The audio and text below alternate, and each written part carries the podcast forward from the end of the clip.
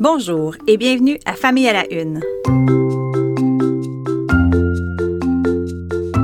Ici Maude Goyer. Je vous présente en cinq minutes des enjeux liés à l'actualité qui touchent la famille, la parentalité et les enfants. Bonne écoute!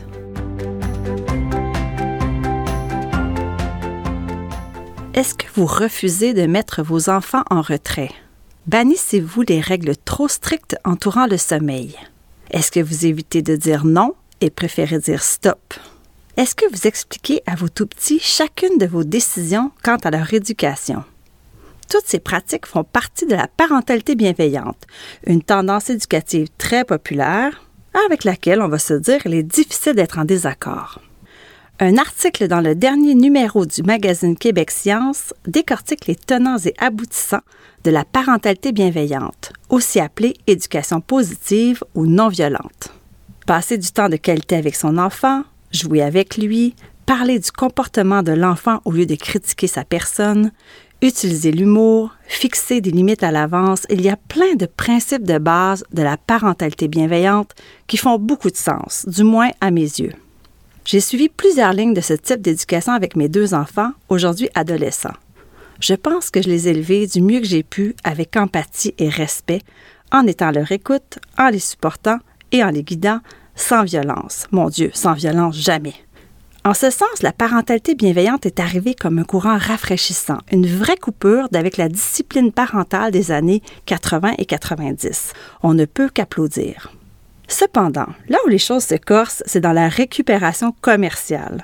Des supposés experts aux arguments fallacieux qui écrivent des livres, des blogs, des articles, des publications sur les réseaux sociaux, citant des études non concluantes avec des faits douteux, il y en a et il y en a beaucoup. Et cela est parfois repris à l'infini. Ça se déforme en route et les parents qui reçoivent ces soi-disant conseils, en bout de ligne, sont plus perdus qu'autre chose on les culpabilise au passage et on les crucifie presque sur la place publique des réseaux sociaux pour penser autrement. Wow, on se calme. Oui, il y a du bon dans la parentalité positive, mais on n'est pas obligé de tout prendre. On peut encore, à ce que je sache, suivre ses valeurs, son intuition et se fier à son expérience. Et surtout, n'oubliez pas que l'expert de votre enfant, finalement, c'est vous. Vous n'êtes pas parfait, mais vous êtes parfait pour votre enfant. Point final. Plus d'un père sur six ayant un enfant avec des besoins particuliers éprouve une détresse psychologique élevée. C'est ce que j'ai appris en lisant les résultats d'une étude québécoise publiée récemment par le Regroupement pour la valorisation de la paternité. On entend ici par handicap des incapacités physiques ou encore des problèmes de santé chronique, un retard de développement ou un trouble de déficit de l'attention. Non seulement un père sur six est en détresse, mais en plus, un sur neuf dit avoir sérieusement pensé au suicide dans la dernière année. Ce chiffre est bouleversant et démontre à quel point on parle peu de la réalité de ses pères. Ils manquent de confiance dans leur rôle, ils se sentent isolés, ils reçoivent peu d'aide de leur entourage et en plus, ils ont de la difficulté à trouver des services qui répondent à leurs besoins. Je me demande si ce n'est pas toute la société qui perd au change. Si les pères se sentent vulnérables et sont peu enclins à demander de l'aide, alors leur santé mentale est fragilisée. Il faudrait les aider plus.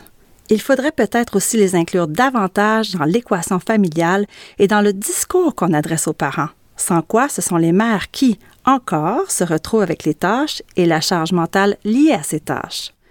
Est-ce que ça se peut qu'à force d'ignorer les pères, on perpétue un certain modèle traditionnel?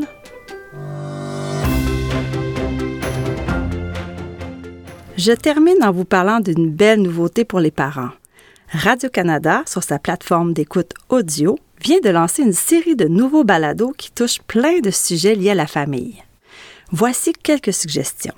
Il y a Instinct paternel, un balado dans lequel trois personnalités masculines abordent des sujets qui leur tiennent à cœur. Ça va de l'allaitement au temps d'écran à la sexualité après l'accouchement.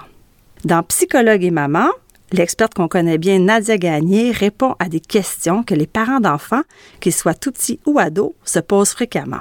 On retrouve aussi quatre nouveaux épisodes du balado On s'appelle et on déjeune, dans lequel deux nutritionnistes parlent d'alimentation en lien avec la famille, comme par exemple l'alimentation des femmes enceintes, les allergies et la fameuse DME, soit la diversification alimentaire menée par l'enfant. Et si vous ne le saviez pas, on retrouve aussi des balados pour divertir les enfants sur cette même plateforme. Je parle toujours de la plateforme audio, comme des comptines et des comptes. Et le plus beau là-dedans, c'est gratuit. Bon, ça fait plus de cinq minutes que je vous parle. Faut que je me sauve. Merci d'avoir été là et à bientôt.